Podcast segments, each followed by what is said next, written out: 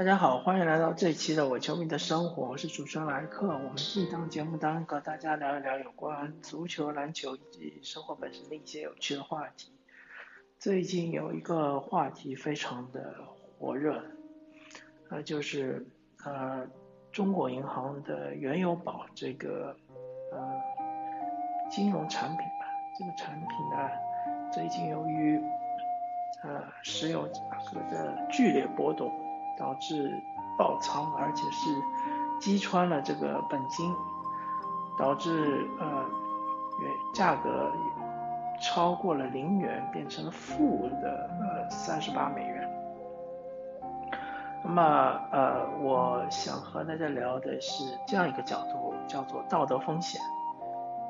嗯，道德风险其实在金融领域是一个非常普遍的一个概念。这个概念原来的意思是说，嗯。比如我我举个例子啊，比如说，嗯，买保险，对吧？大家其实现在呃，保险意识越来越强，买保险的人也越来越多。那然后，嗯，如果说你明明是有一些慢性疾病的，比如说是心脏病啊，或者是高血压之类的，然后你在买保险的时候声称自己是健康的，而且由于呃，保险公司是随机的进行体检的，而没有体检到你的话，那么这个就是我们所说的道德风险。它其实就是说，嗯，有一方是呃对于合同的另外一方进行了欺诈，啊，呃，但是其实就是说也有一种反向的道德风险，比如说。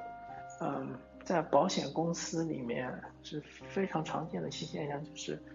这个保险代理人，嗯，在向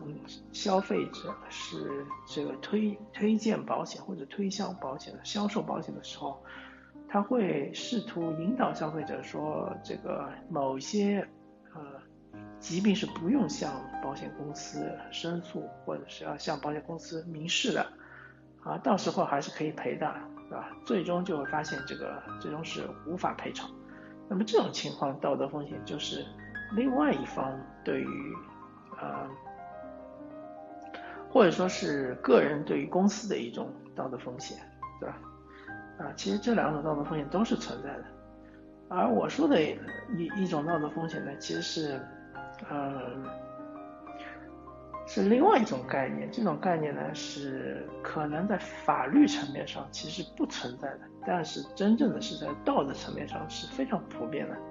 最最简单的情况就是，当你买了一套房子，对吧？当你呃，比如说你买的是期房，啊，你买的时候，我们做个简单的比喻吧，就是说你买的时候是一万元一平米。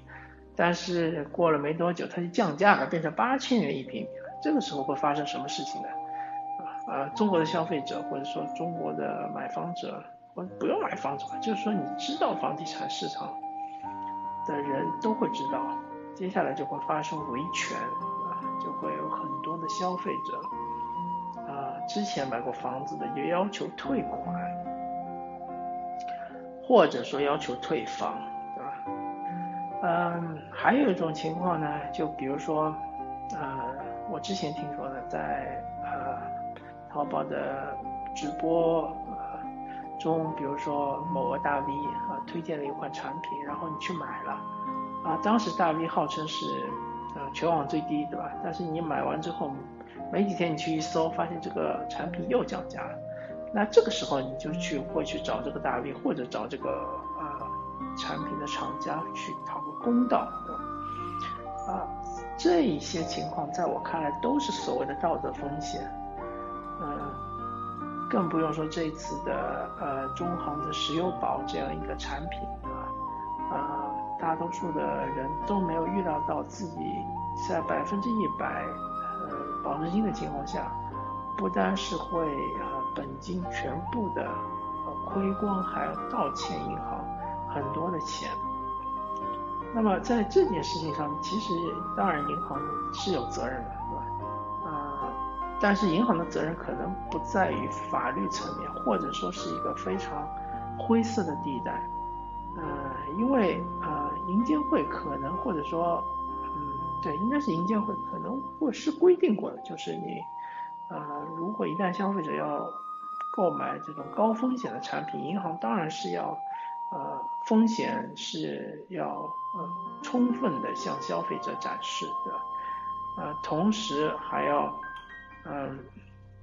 要求消费者签字，对吧？呃，是让让他们确认确实是已经知道所有的风险了，同时还要做什么所谓的呃风险的评估，对吧？这一套程序，嗯，但是从现在的各种观点和情况来说，确实银行它的法律责任可能没有那么大，或者说甚至于它可以通过各种手段来规避它的法律责任。嗯，那我这边就要，嗯，反过来说，消费者是不是也有自己应该承担的责任呢？对吧？当然是有的，因为期货交易嘛，大家都知道水是很深的，更何况我们这种小散，对吧？你你拿个几千几万的进去，真的就是大海中的水花而已。那么我我想说的这个情况就是。呃在我们不管买任何的金融商品也好，或者说有金融属性的商品也好，甚至于我们去买一些普通商品也好，啊，价格的波动都是再正常不过的。甚至我可以告诉你，你把钱存在银行里面也会有呃本金损失的这种情况，其实如果大家关注过的话，前段时间前几年一个刚出台的一个最高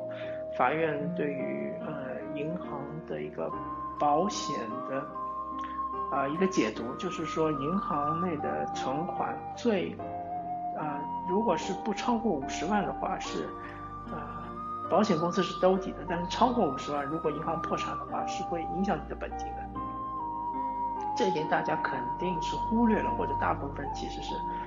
呃并没有很在意，因为大家觉得银行是不可能破产的，对吧？世界上没有什么不可能发生的事情。就像这次原油的价格，啊，从啊正数跌到了负数，对吧？没有什么是不可能发生的，银行也会破产，甚至于我个人认为，像是我们的五大行的啊资产这么雄厚，一旦我们的金融市场完全放开之后，五大行也是有可能破产的，不是没有这种可能性的。所以，我这边就奉劝各位，如果你要进行金融投资也好，或者说你去买一个呃呃大件商品也好，一定要有这种呃认赌服输的觉悟，呃，真的就是说亏惨了，你你那你也只能怪自己，或者说你真的买了一样什么东西，当然房产是有金融属性的。啊，如果你不是买的房产，比如说你买了一部车，对吧？你今天刚刚买，明天它就降价两万块钱，这时候，我希望大家啊，还是要，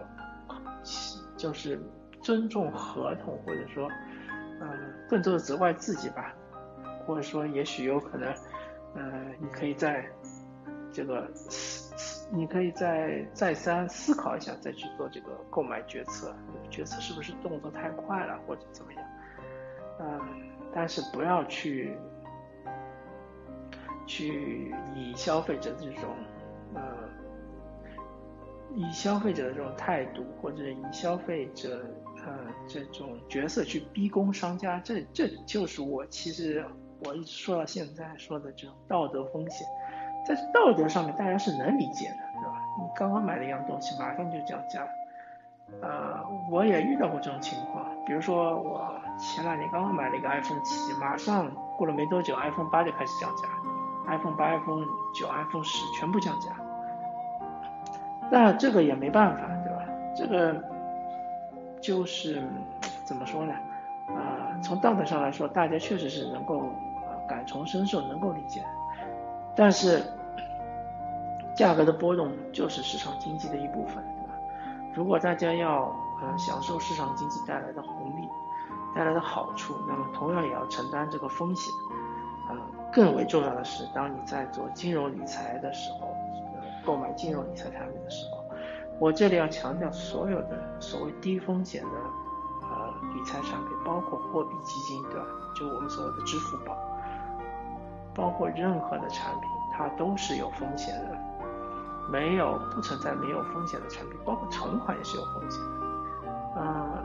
只是就是说风险大小的问题，像是货币基金和存款，当然它的风险是很小的，同时你的收益也是很小的，风险和收益